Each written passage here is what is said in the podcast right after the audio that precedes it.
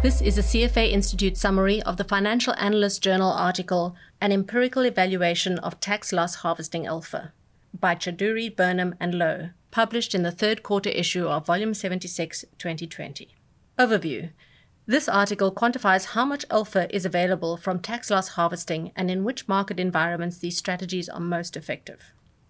What's the investment issue? Retail investors can increasingly access tax loss harvesting, an investment strategy that sells losing positions in securities, generating a tax credit that can then be reinvested.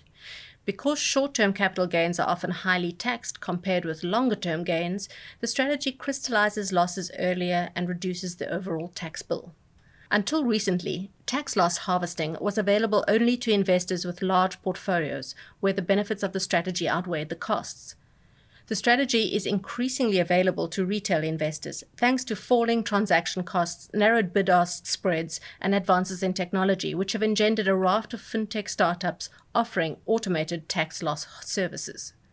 Now that retail investors can access tax aware strategies, they wish to know the potential returns under different market conditions. This article explores how much value can be gained from tax loss harvesting under current US tax regulations and in a variety of markets. How do the authors tackle the issue? Each month, the author's simulated tax loss harvesting strategy sells all securities showing losses and repurchases the securities immediately after.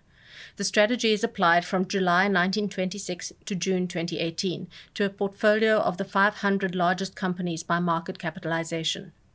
The authors calculate the performance of the tax loss harvesting strategy over four 23 year periods. 1926 to 1949, 1949 to 1972, 1972 to 1995, and 1995 to 2018. Each period illustrates a different type of market, ranging from recession and high volatility to expansion and low volatility. The authors start by assuming negligible transaction costs and ignoring the wash sale rule, which prohibits investors from immediately repurchasing shares that have been sold at a loss. They assume that the tax credit created by harvesting losses can be immediately reinvested, and they limit their analysis to long only strategies. The authors apply a 35% marginal tax rate to short term capital gains and a 15% rate to long term capital gains and dividends.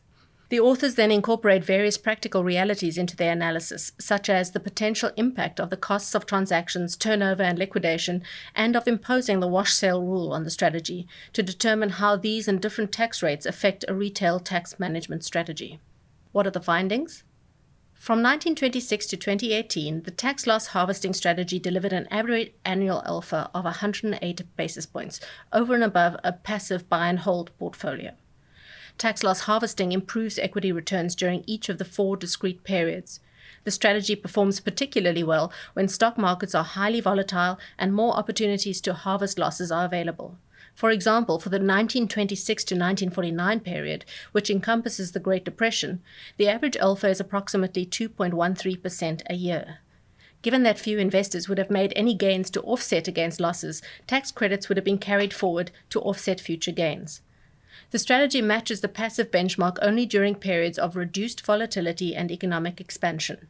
During 1949 to 1972, which was punctuated by post World War II economic expansion, average alpha is just 51 basis points a year. The 1972 to 1995 and 1995 to 2018 periods fall between these two extremes, with average alphas of 1.08% and 0.81% a year, respectively. When applying the wash sale rules, the authors found that the yearly alpha fell from 1.08% to 0.82% across the full time series. Likewise, including transaction costs would subtract 13 basis points from the strategy, reducing alpha to 95 basis points a year. What are the implications for investors and investment managers? Substantial alpha is available to retail investors by using tax loss harvesting strategies, even after costs. Tax loss harvesting strategies are more profitable in certain market environments. Lower market return, i.e., with more losses to harvest, higher market volatility, and a greater cross sectional dispersion of returns for individual securities. That was a summary of the Financial Analyst Journal article, An Empirical Evaluation of Tax Loss Harvesting Alpha, published in the third quarter issue of Volume 76. You can find the text of the summary on cfainstitute.org.